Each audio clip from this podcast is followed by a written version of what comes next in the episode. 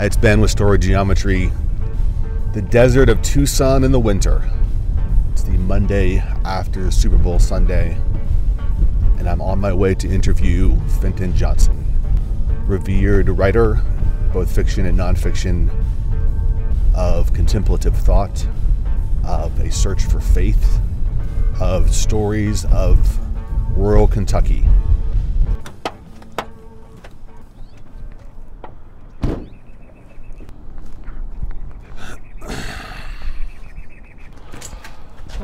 Hello. Fenton, how are you? Good to see you. Great to see you as well. Thank you.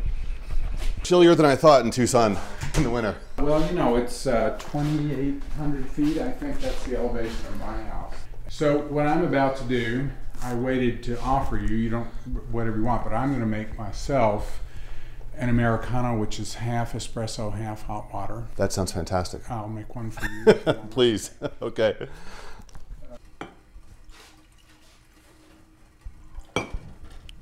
While Fenton brews up some magic, here's what's happening in 2016 with season two of Story Geometry, the podcast about the craft and community of writing and storytelling. I am beyond thrilled to continue the partnership with the literary nonprofit and workshop series, Writing by Writers. So I'll be releasing episodes monthly, the last Monday of every month from February through November. So mark those calendars. And during that span, citizens in these United States will be going through the arduous, exhausting, divisive process of electing a new president. So there'll be some discussion about literature and politics and the intersection of the two.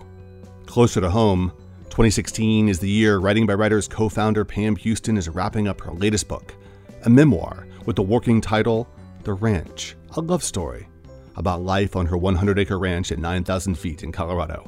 And at the other end of the literary cycle, influenced by Pam, by last season's interviewees, and by you, yes, you, story geometricians, this is the year I'm completing my long dormant, quite dusty work in progress novel. Having just revised the first 6,000 words, I've got an incredible amount of work ahead. But I've missed these characters. I'm glad they spoke up again and glad they demanded to have their story told. You know, Americans would come to Europe, and in Europe, coffee only meant espresso. And Americans weren't used to that at all. it's too strong, And too so thick, The yeah. European cafes started. They'd say, "Well, we'll make it for the Americans. We'll dilute it half and half." As Fenton and I get settled in his living room, here's what's coming up on this episode 9 Initiative versus Destiny.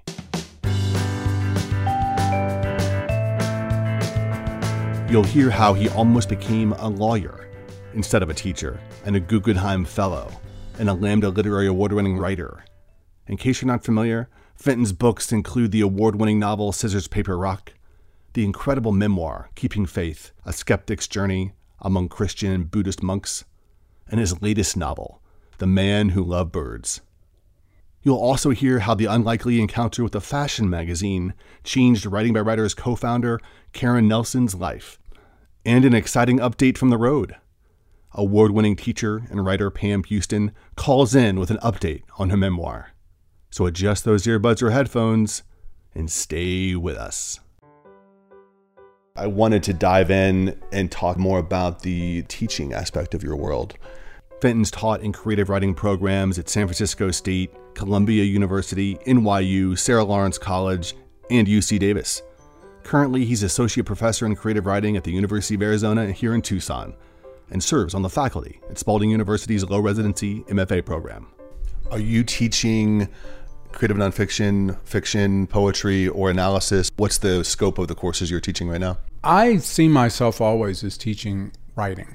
You know, I gave a speech last week to my students about how they needed to read poetry and they needed to attend poetry readings. That is a lesson that I got. I got it early on from a lot of sources, but the person who sparked it in my writing life as an adult was Pam. I forget when, right, shortly after we first met, she made some sort of dismissive remark about a writer who didn't read poetry. And I thought about that for a second. I don't read poetry. I thought, and, and I hadn't been reading much poetry. And I thought about it for a second and I thought, oh, well, sure, of course she's right, you know, because poetry is, uh, is, is a distillation of of writing, and you know one wants to have it in one's life in the way that one wants espresso in the morning or cognac in the evening. I asked Pam about this and which poets she may have recommended back then, and without missing a beat, she rattled off Louise Gluck, Carl Phillips, Adrienne Rich. So there's more for your to read list on Goodreads. Here's more from Fenton on the value and benefit of teaching. I get different rewards from each undertaking writing and teaching. I say, I don't think my students believe me, but it's absolutely true that I always learn, I feel that I learn more from my students than I teach them because every aspect of the class teaches me something. The advantages of both teaching and writing as professions is that you'll never master either one of them. They always have something to teach you, uh, to teach me. That is as true now as it was when I was 30. Did you come out of the MFA program at Iowa and then publish your first book soon after, or, or were the connections there kind of a, a direct correlation, or, or, not so much? It's a good story because it's a necessary story. I, I had gone to Washington. I worked as a press secretary on Capitol Hill for a couple of years right after college. And I saved up a little bit of money. And I said to myself, okay, I'm going to write for two years. I'm going to try to make my living as a writer. I'm going to try to make it whatever that means as a writer for two years. And if at the end of that two years I have not published something in what I consider to be a genuinely national venue, I will say that I fought the good fight and that I was really destined to go to law school and I would go to law school. 11 years later, I had my first genuinely national publication. 11 years. There's a story of a, a writing by writers personage that's uh, of interest here, Jay Schaefer, who uh, from time to time comes to writing yeah. by writers as a consulting editor. Right. He was on the board of the now defunct San Francisco Review of Books. And you may remember Jay Schaefer was featured back in episode four, our first look at the business of writing. And I just moved back to San Francisco, and it wasn't in my shy country boy's nature to go up to people who were on panels and thrust myself in front of them. But I was sitting in the audience and I thought, you know, you, you, if you're going to do this thing, you've got to do this. You you got to you got to break out of your shell. You got to go. You know, you can't just send things in via the over the transom. You have to actually go engage. So I went up to Jay and stuck out my hand and said, you know, I just came back from Iowa and I wrote book reviews for the local newspaper in Iowa City. And could I write something for the San Francisco Review of Books? And Jay was the first person to publish my fiction. He's become a lifelong friend, a lifelong editor, and a consultant on my work, all of which is by way of saying, of testifying to the rewards of, of at judicious moments, extending yourself beyond what you think is possible, what you've been told is possible, what you have told yourself is possible mm-hmm. with your life. I was uh, recently graduated from college. I was riding on the T in Boston to my job, and I didn't have anything to read. Speaking of judicious moments that alter life's trajectory, here's Writing by Writers co founder, Karen Nelson. So I picked up a glamour magazine that was sitting on the seat beside me. And for people who know me, that's not a magazine that I would normally read.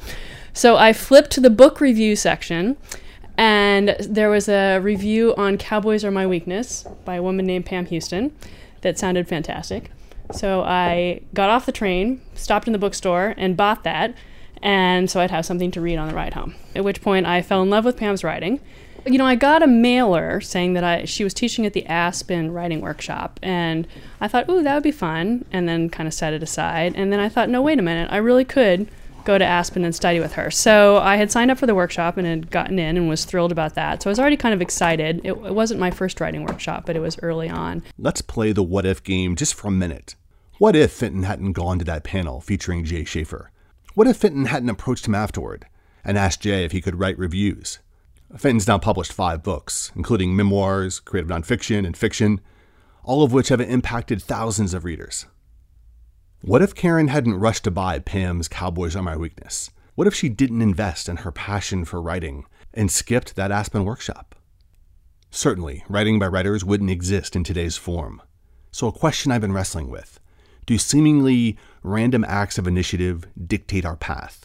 Or does each and every one of us have a predetermined destiny that will unfold regardless of our actions?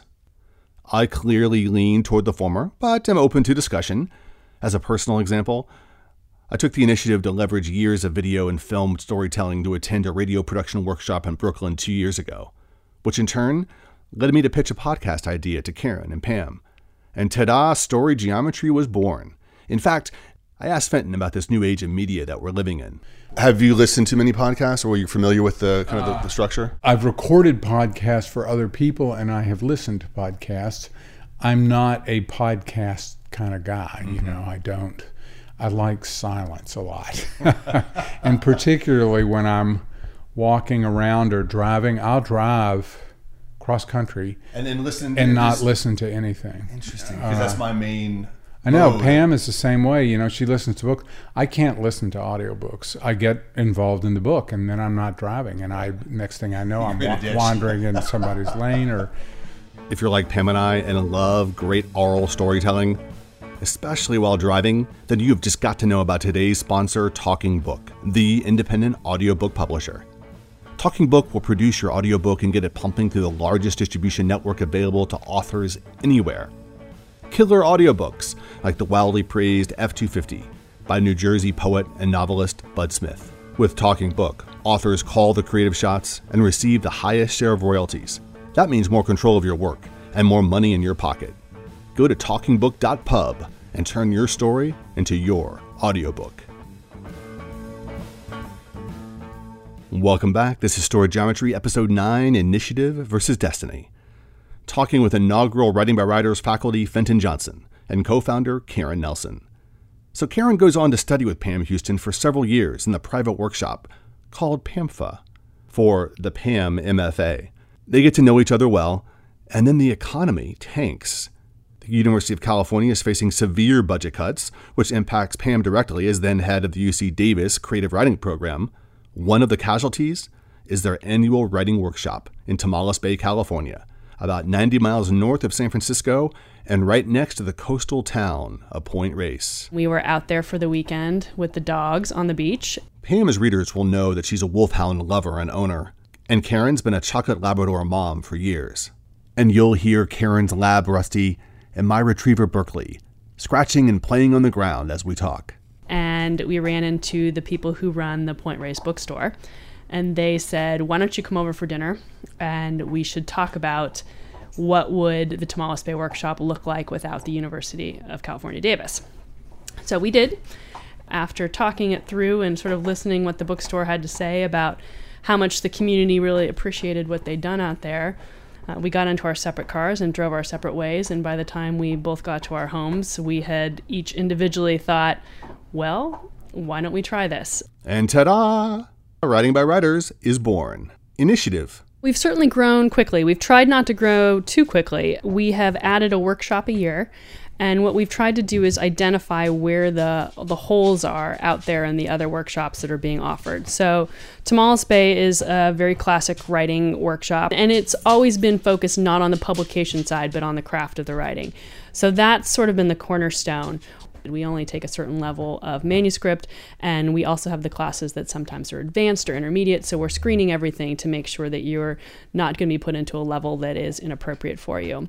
But we also love working with, you know, all levels of writer and wanted to have a workshop that included everyone, um, even if you had never really written a word, up to people that were published authors and just wanted that inspiration. So that's why we developed the Boulder Generative Workshop. So it is a long weekend and is really focused on craft and writing exercises and just generating new work and building community. To give you a taste, and in case you hadn't heard them, episodes 1, 2, and 3 are all pulled from the 2015 Boulder Generative Workshop and feature fiction writer Alan Heathcock, creative nonfiction writer and memoirist Gary Ferguson, and more from Pam Houston.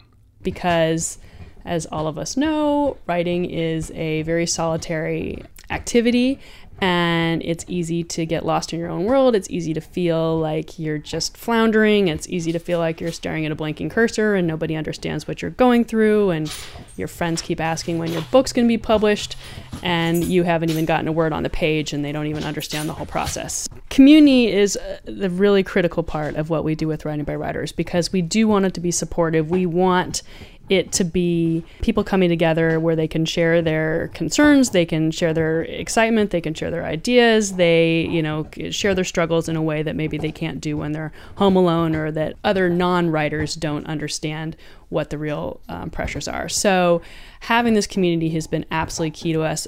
In the spirit of community, Fenton shared an example of this solitary challenge.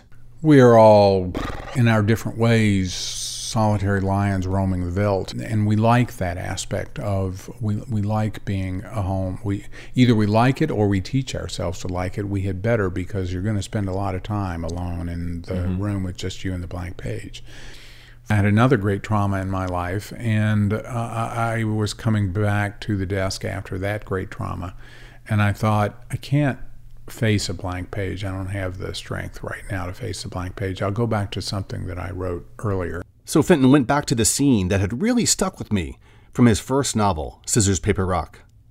I was so captivated by the early courtship, the trapping scene, the sense of language and dialogue, especially given a, an era gone by.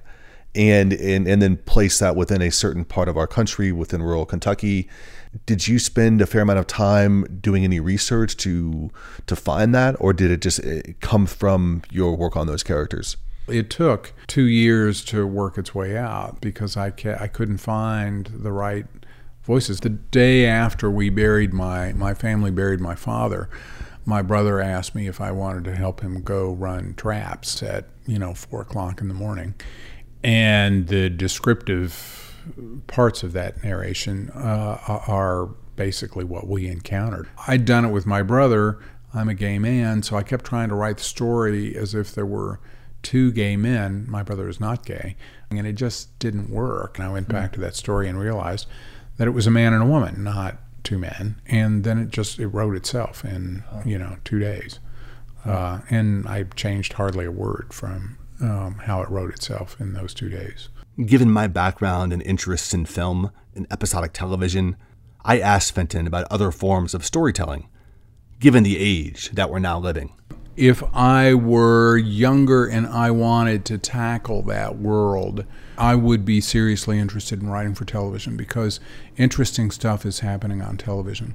I th- wonder sometimes if you know when when Middlemarch and Great Expectations were published in the mid 19 the mid 1800s people literally lined up on the street to wait, you know, to be the first to snatch the next uh, chapter, the next installment of the story from the sellers when they came out. And that is clearly, obviously, analogous to how today's television storytelling is happening. And it may be that, uh, you know, a series like, I don't know, The Wire or The Good Wife or or Six Feet Under or whatever, that those will be seen as the 21st century version of the serialized novel of the mm-hmm. Victorian age. I love this comparison. And Fenton's picked three iconic series. But he went on to say The print medium has certain advantages that no other medium can supply. And one of them is a, a fantastic flexibility in terms of manipulation of time. This is one of the things I teach. In film, you can have your main character has, let's say, short hair in one sequence and long hair in the next, or no beard in one sequence and a beard in the next, and you know that time has passed. Mm. But nothing can compete with narrative prose on the page for saying three days earlier, comma, and if you've done your work and you have the reader in the fictive dream, then you're three days earlier or you're two years down the pike. And the flexibility of that is so marvelous and so inviting. And I, it, that's my medium, mm-hmm. that's my natural medium. I'd love to have you. I know you're about to dive into your book tour and, and launching the book. Would you be willing to read a small piece? You know, one of the things on the list of things to do, I got to figure out what I'm going to read from it. I just, I haven't. It's uh, in the point of view of a character named Johnny Fay, who is uh, kind of Don Giovanni, a, uh, a, renegade Vietnam vet who lives outside the law, mm-hmm. who lives for love. Everybody he comes near men, women, inanimate objects, hungers for his body, and he gives it to them. And this is the last paragraph of the book. Smith is the name of the police officer. Without further ado, here's Fenton reading an excerpt from his latest novel, The Man Who Loved Birds. Johnny Fay has some few seconds before Smith walks to his fallen self and turns him over. Johnny Fay is skinny but broad shouldered, and at first the policeman tries to accomplish this using only his foot. But that fails, and so he bends and takes Johnny Fay's bloody shirt in both hands and flips him so that his face is pressed to his Mother Earth, and then shoots him in the back, and that completes the journey. Johnny Fay crosses over. In those few moments of transition between here and there, the world is white hot pain, and Johnny Fay's only and all encompassing thought is, This ain't happening. This ain't happening to me. But there is a place above and beyond and behind and before thought, and this is some part of what lives there. He is looking up at the night stars, and he returns to the wide porch with the ladder back chairs and the cane woven seats that look across the chattering creek to the low, rounded breasts of the knobs, springtime, and they are dusted with pink and white and unfurling green, redbud and dogwood. He is sitting with his mother, and she is smoking her pipe and humming a tune known to him from before time. And on the thin hum of her voice and the sweet smoke come the faces and voices and bodies of all the women and men he has known in the intimate way. He has loved every one of them. He regrets only those he let slip away or those whom he refused, almost always because of a failure of courage or his own stupid arrogance. How dumb! What a mistake! The lovely breasts of the women in all their variety, some round and full in the hand like melons, others small and sweet like peaches, and the men with the beautiful shallow S that runs from under the nipple into the biceps of the raised arm and their heady, rich smell. He is supremely happy at the memory of himself in their arms, of them in his arms, witnesses in a great cloud around him. There had been nothing on earth worth doing but searching for love and allowing it to have its way. The secrets of the cave, the forthrightness of the pillar. In death he loves them all. That's the last paragraph. Fantastic. I really wanted to play with narrative suspense in the way that Alfred Hitchcock sets forth in a wonderful book, which I highly, highly recommend. Easy to read, quick to read, uh, which is Francois Truffaut's interviews with uh, Alfred Hitchcock. Mm. Hitchcock talks a lot about narrative suspense and who's a better master of narrative suspense than Alfred Hitchcock. Mm. And one thing he says is anybody can conceal information from the viewer or the reader and have it a surprise at the end. Any hack can do that. The best way to create suspense is to provide that information to the reader or the viewer up front and have them participate in the process mm-hmm. as the characters discover information that you already know to be the case. Mm-hmm. And so with this book, The Man Who Loved Birds, I I'd like to believe the reader knows from the beginning that Johnny Fay is going to be shot. What else can happen to him? He's the the figure of anarchy at a point in history when anarchy is definitely not in the public favor. More from my chat with Fenton will appear throughout season two. But as we wrap episode nine, Pam Houston and I were chatting via cell phone about this interview and how things were coming with her memoir. And as things go, the call dropped and then we simultaneously called each other back and left voicemails. Here's what Pam had to say. Hey, Ben. I think the call dropped as I was going on and on and on. The very shortest answer is I'm so loving having this amount of concentrated time to work on it. It's just a slow damn book. So it's going well, and I hope to get a lot more done in these upcoming weeks. I need to because it's sort of hit the ground running starting March 28th. March 28th is the annual Association of Writing Programs Conference, or AWP. This year, it's in glorious Los Angeles, California. You know, I'm making real progress, but it's a slow book. And I, I, up till now, I thought, well, it's a slow book because you're too damn busy and you're doing 17 million things, and which was true. But now I've had nothing but it to stare at for many weeks, and it's still it's, it's slow, but it but it's going. You know, I'm writing every day, and I'm adding pages, and I'm working shit out, but it just gets more and more complicated um, which I think will be a good thing. You know, I have about 60 pages locked up, which represent the introduction and the essay at the heart of the book. I have another 160 pages that I wish were locked up, hoping that those will come together in the next few weeks. They need organization and polishing. And then I have about another 100 pages that are floating in my computer, and some of those go in the book and some of them don't. So that's where I am right now. For those of you who follow Pam on Facebook and Twitter, and if you're not yet, why not, may I ask? Then you'll know that Pam isn't shy about expressing political opinions, along with environmental or societal concerns. With election 2016 looming, and in a not so subtle reminder to get out and vote, regardless of where you live, I'll close each episode this year with a brief reference to a literary work about or influenced by politics, politicians, or the policies of the era. First up, well, you tell me.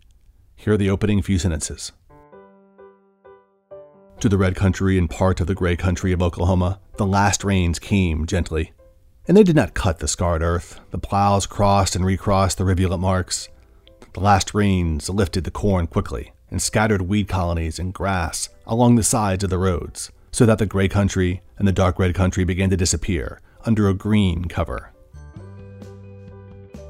That, of course, is the opening to John Steinbeck's Pulitzer Prize winning The Grapes of Wrath, about an Oklahoma family, the Joads, and their migration west to California after losing their family farm.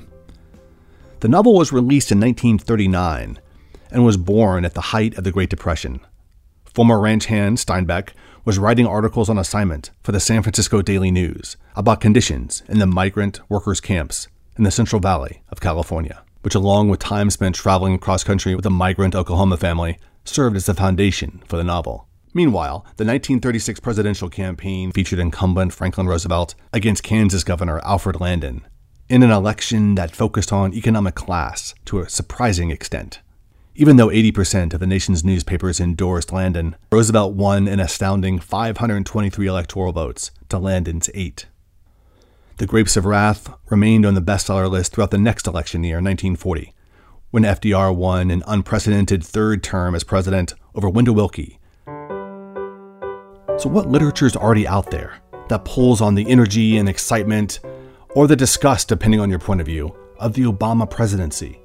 What will come of this election cycle? What recommendations do you have about the past? That's all for today. We've gone from Hitchcock to Steinbeck from Glamour Magazine to the San Francisco Review of Books. Quite a ride in considering initiative versus destiny. I'm your host and editor at Ben Hess on Instagram and Twitter, and we're also Story Geometry on Facebook and Twitter. Warm thanks to Fenton Johnson and Karen Nelson for inviting me to their respective homes, and to Pam Houston for an update on her memoir. Don't forget to visit today's sponsor, TalkingBook.pub, to hear Bud Smith's new novel, F250, or to submit your own story. Our theme music is from Mark Hodgkin and additional tracks are from writer Greg Glazner's band, The Responders. Be sure to rate and review Story Geometry on iTunes and send feedback via storygeometry.org. And sign up for future Writing by Writers events and conferences at writingxwriters.org.